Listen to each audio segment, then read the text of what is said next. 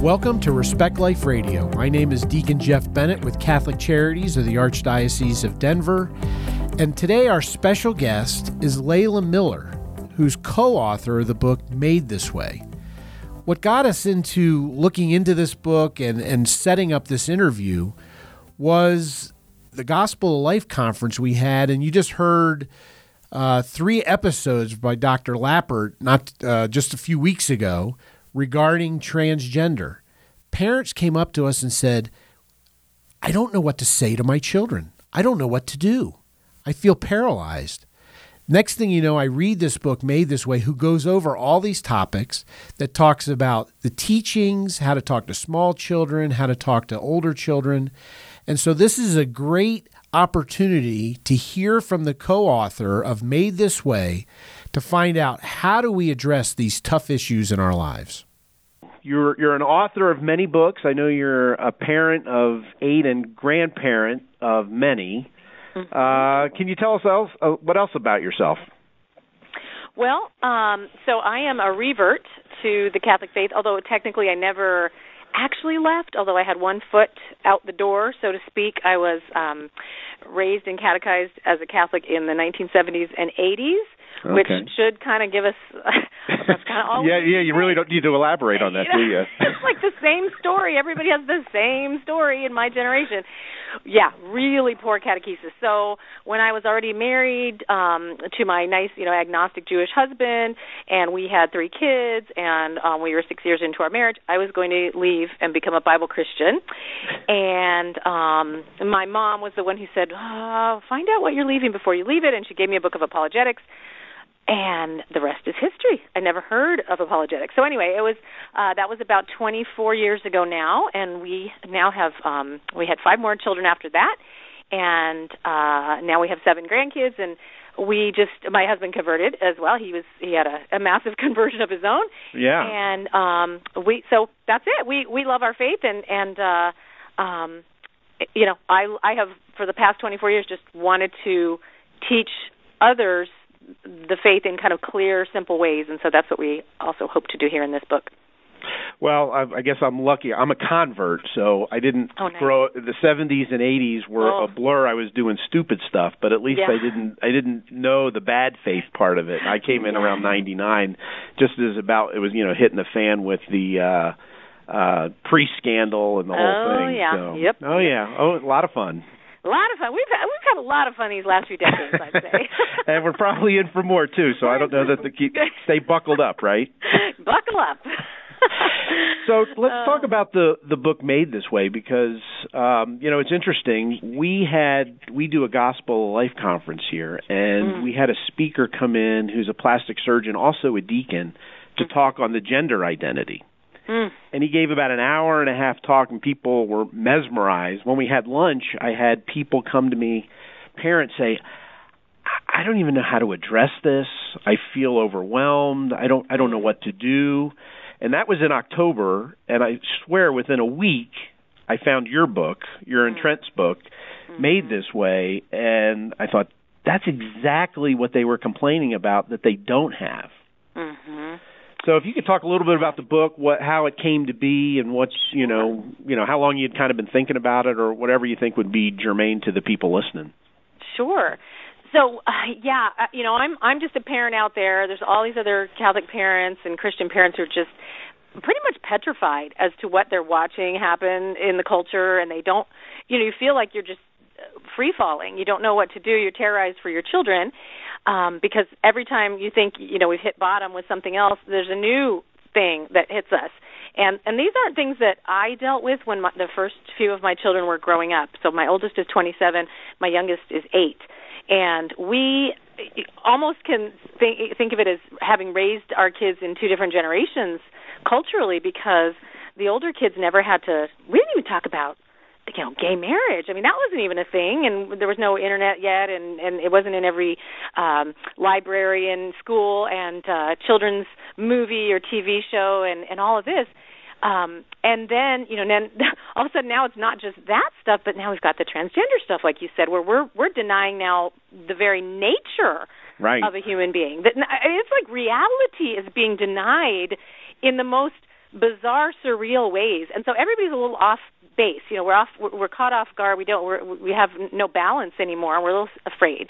So essentially, um, I blogged for a long time. I, I um, I'm able to um I, I've been able to teach the faith like I said my thing is kind of to do it very clearly and just simply and so that has worked well but I had a lot of parents and moms asking me well, how are we going to raise our kids in this and they specifically at first were asking me about um boys because for a while it was pornography that was the big thing right. we were talking about so I, I wrote my first book raising chaste Catholic men and that was just a self-published thing that I was trying to get out to the um to my friends and such and uh and then you know, as the years, a couple more years went along, and now transgender and all that, I thought we need to expand this and teach about all of these issues of human sexuality that they all touch on each other, and they're all about everything that's having everything that's collapsing right now is because of the misuse of human sexuality.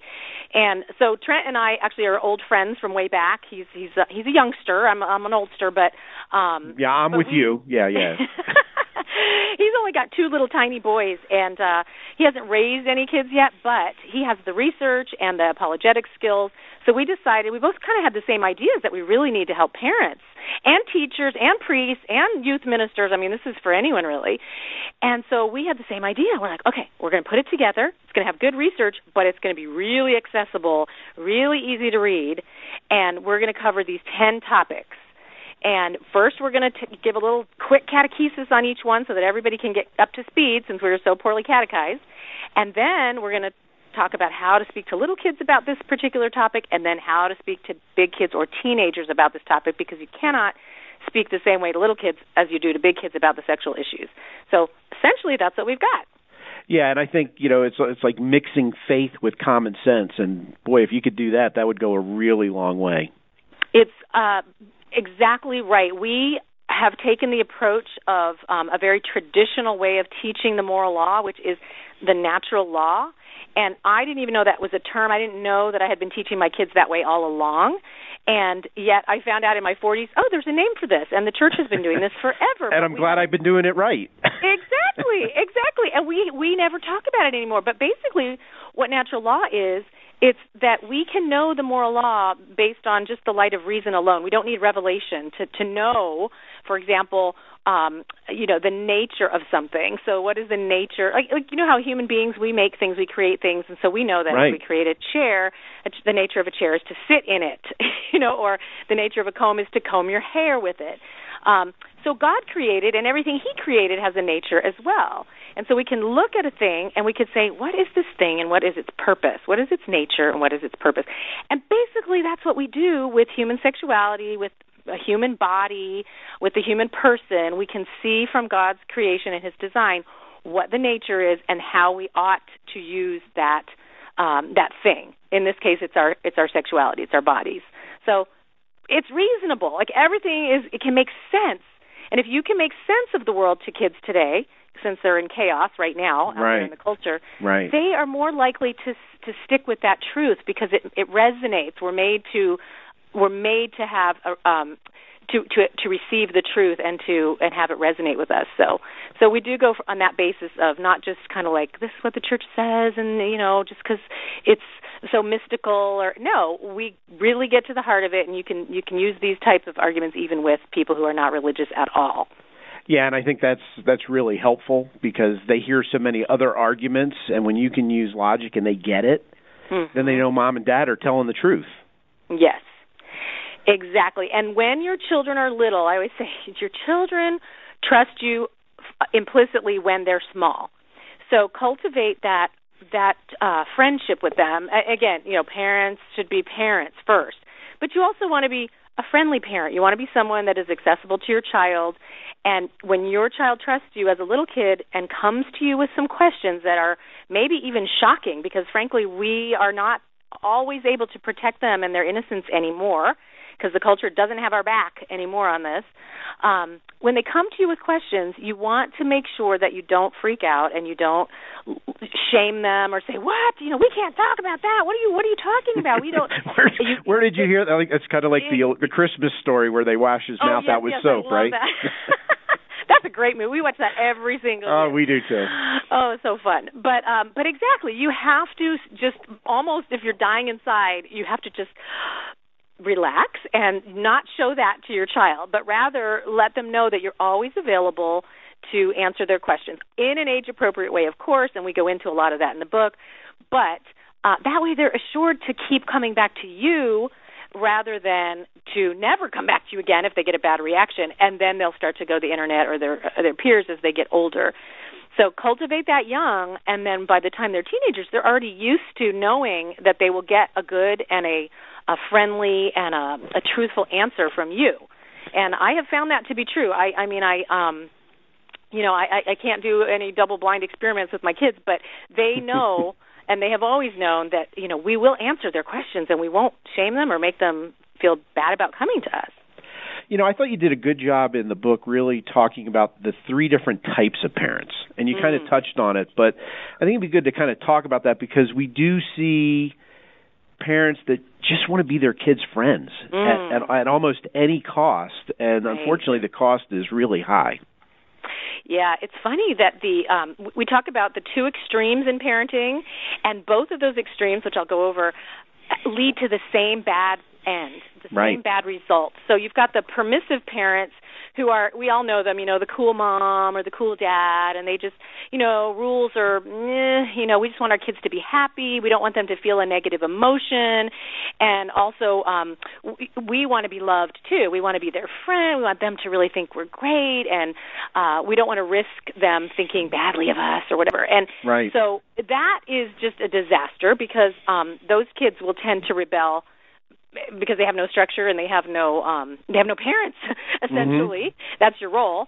So that's a really really bad model. And then there's the authoritarian parent who is mostly basing uh parenting in either a lot of pride or a lot of fear based parenting where you're trying to almost scare your child yeah it's being, intimidation. Um, it is. And it's it's rules rules rules but no um no softness, no friendliness, no explanations, no reasons.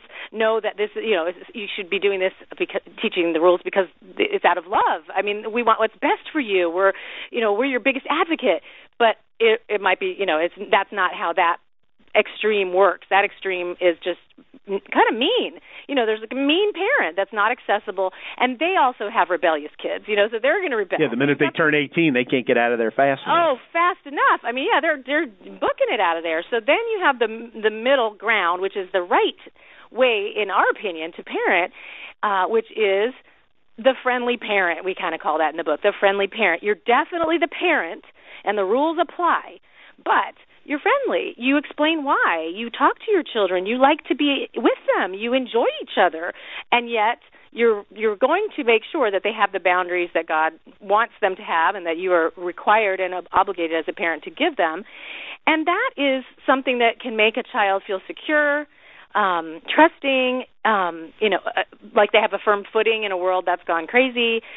And they want to be I mean that's that's a beautiful family when the parents are the parents but they're also kind and they're good and they give reasons about the the rules that they set down.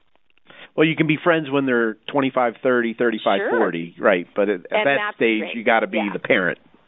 Exactly. If that's not firmly in place as the first and foremost, they they have plenty of friends. I mean, goodness, they could have infinite numbers of of friends and acquaintances. They they only get two parents. So these this is this is our job and and in fact, um, we talk in the book. There's a there's a document that the that the church wrote in in uh, 1995. Uh, the Pontifical Council for the Family wrote the truth and meaning of human sexuality. It's guidelines for education of sexuality in the home. So it's, it's guidelines for parents, and um, essentially, uh, yeah, th- they laid down the fact that this is your obligation. Like the, I, I went through and highlighted how many times it said these things are your duty or your obligation, and they really are. Did you run out of ink? Uh, pretty much. and and I and the reason I found that document is because I had too many friends who are wonderful Catholic parents, but they would tell me privately, "Oh, I can't talk about human sexual. I can't talk about sex with my kids." I and they went off. Their kids would go off to college, never having sat down or heard these overarching uh, principles or, or understand. And I'm thinking, who do you think is going to teach your child if the, if you don't? Yeah, some knucklehead, and then they're going to believe what that person said. Exactly. And the, the culture is more than ready to take your child and devour your child.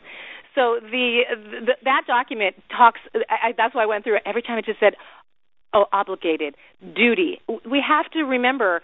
Yes, it's fear. We are fearful sometimes, but this is our, we're accountable to God for whether or not we teach our children well. So um, that's just my my battle cry: is don't lose your confidence, parents. This is this is our job. Well, you know, it's funny because you know the very first chapter, you know, should be everybody's goal: getting your kids to heaven. Yeah. If that doesn't motivate you, I, I don't know what would.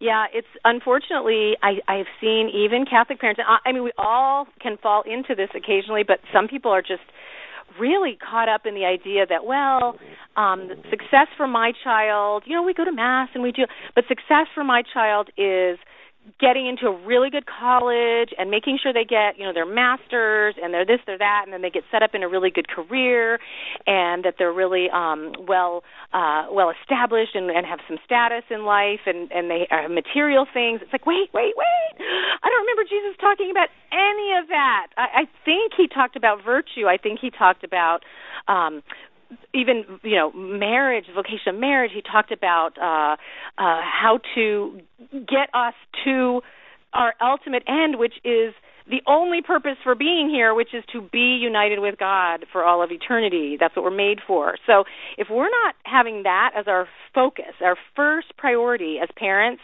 we're dropping the ball. And we, no one can substitute for us I mean we have to do this. So hopefully um you know, uh, education, all that is great. You know, we love that as Catholics, but it's secondary to whether or not our kids get to heaven.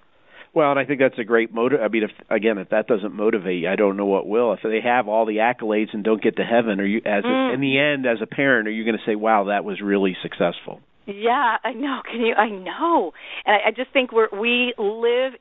You know, I always think of the fish in in water. You, when you're a fish and you're swimming around in water, you don't recognize the water the water is just there. It's not something you're conscious of.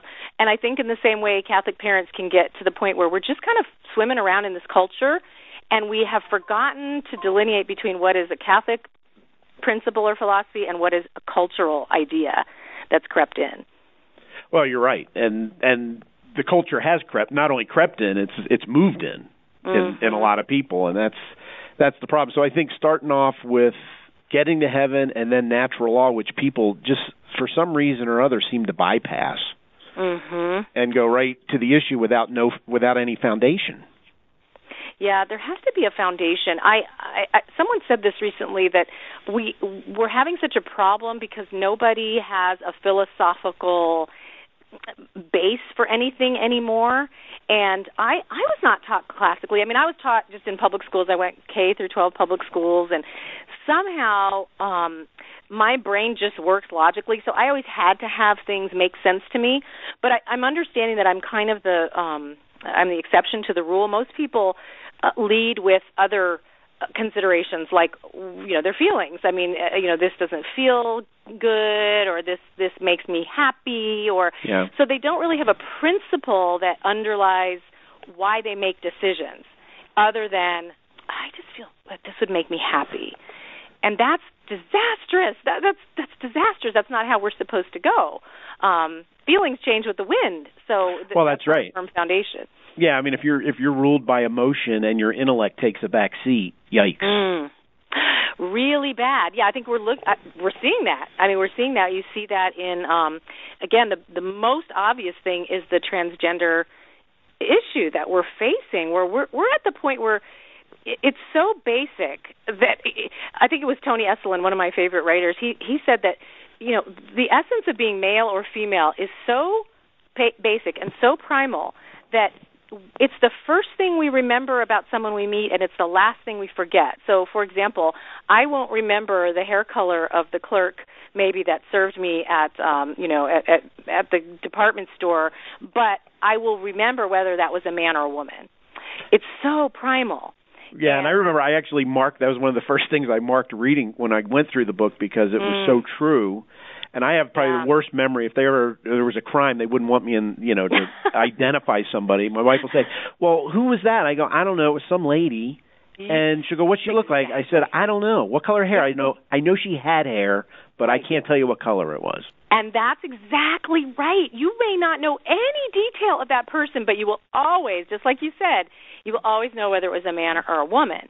Um, you know, the androgynous type of person is so rare as to be um, unfortunately it's becoming more common but it actually unsettles us in a way and because you you that's you think wait a minute you actually stop consciously and say is that a man or a woman we need to know instinctively because that's so basic and I always even go back to I, I think it was a genius when uh, in the um uh, um the Passion of the Christ the the Satan figure the Satan uh, mm-hmm. character is right. androgynous. Yep. Because it's so unsettling, humanly speaking, we are not you know we don't feel at peace inside when we see someone who is just unidentifiable as male or female. So that's how primal it is. Yeah, and I, I I can't agree more. It just it it does seem out in the ordinary, and somehow we tend to put all that in the back seat and just say it is feelings, it's and we don't want to hurt anybody's feelings. It's really false compassion, is what it is. It's a false compassion. It's how the evil one works.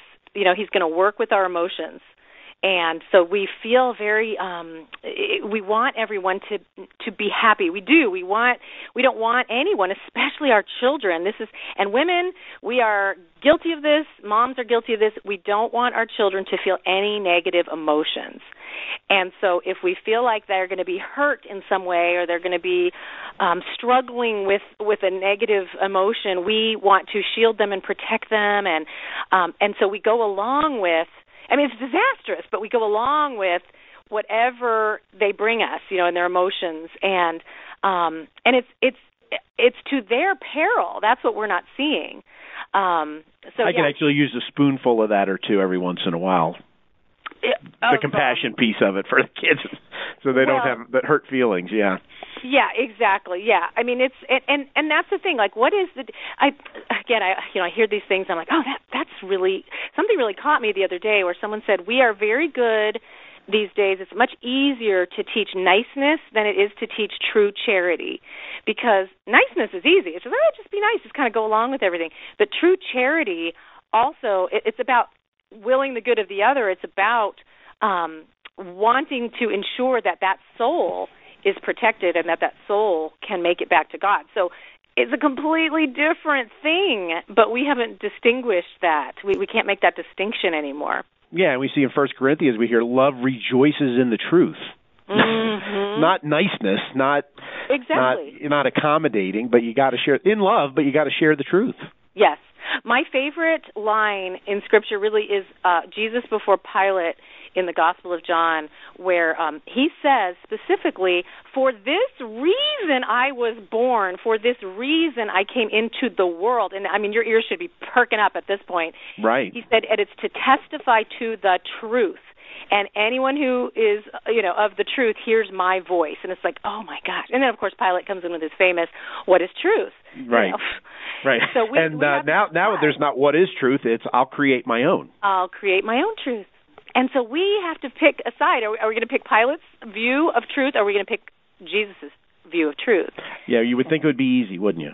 Oh, in this culture, it is harder and harder and harder to pick the truth, and it's because it's it puts us in a position of being disliked, shamed, mocked, and again, who wants to be socially shamed or mocked? Yeah, and Most it's an people- intimidation factor, and when you don't feel Yeah. confident in it, you're gonna you are gonna be Yes. afraid, and then you don't do anything. You're like Yeah. paralyzed. Yep. You you don't do anything, you're paralyzed or or worse, you start to justify and say, "Well, you know what? Maybe maybe the church does need to change on this and maybe, you know, maybe we need to look at uh what psychologists are saying and what you know people ch- you know things change and and we don't need to be that old fashioned and and th- and then you're sunk. I mean then you're sunk because then it it just it keeps going. Um which is why I say for little kids especially I I think there's nothing better we can do than kind of bring back some of these old fables and such and I love because people learn through stories too there's a lot of morality tales through Right. stories it's not just the story it's what's it's the principle that underlies the story and so I always say get a copy of The Emperor's New Clothes for your kids I was actually going to bring that up in a second. That's funny you bring yes. that up. Yeah. Yes. Well, yes. Great minds think alike. If you if you if you imbue them with this story, if you get them almost to memorize this story, you realize it actually parallels the whole transgender thing we're going through right now. And you want to inoculate kids against the culture, the lies that is being are being fed to them. So really, we have everyone going along with and not wanting to be socially shamed or not wanting to be the oddball that says, "Wait a minute, he's naked," you know. Right. Um, but going along with it, oh, he's wearing these beautiful clothes, and finally, it takes this little kid yeah. Isn't that isn't that very biblical too? You know, this little child can see the truth and is the one to finally speak the truth in a, a in this country that has just gone mad with lies. So that's a really good. It's just basic stuff, but your kids can understand that fable.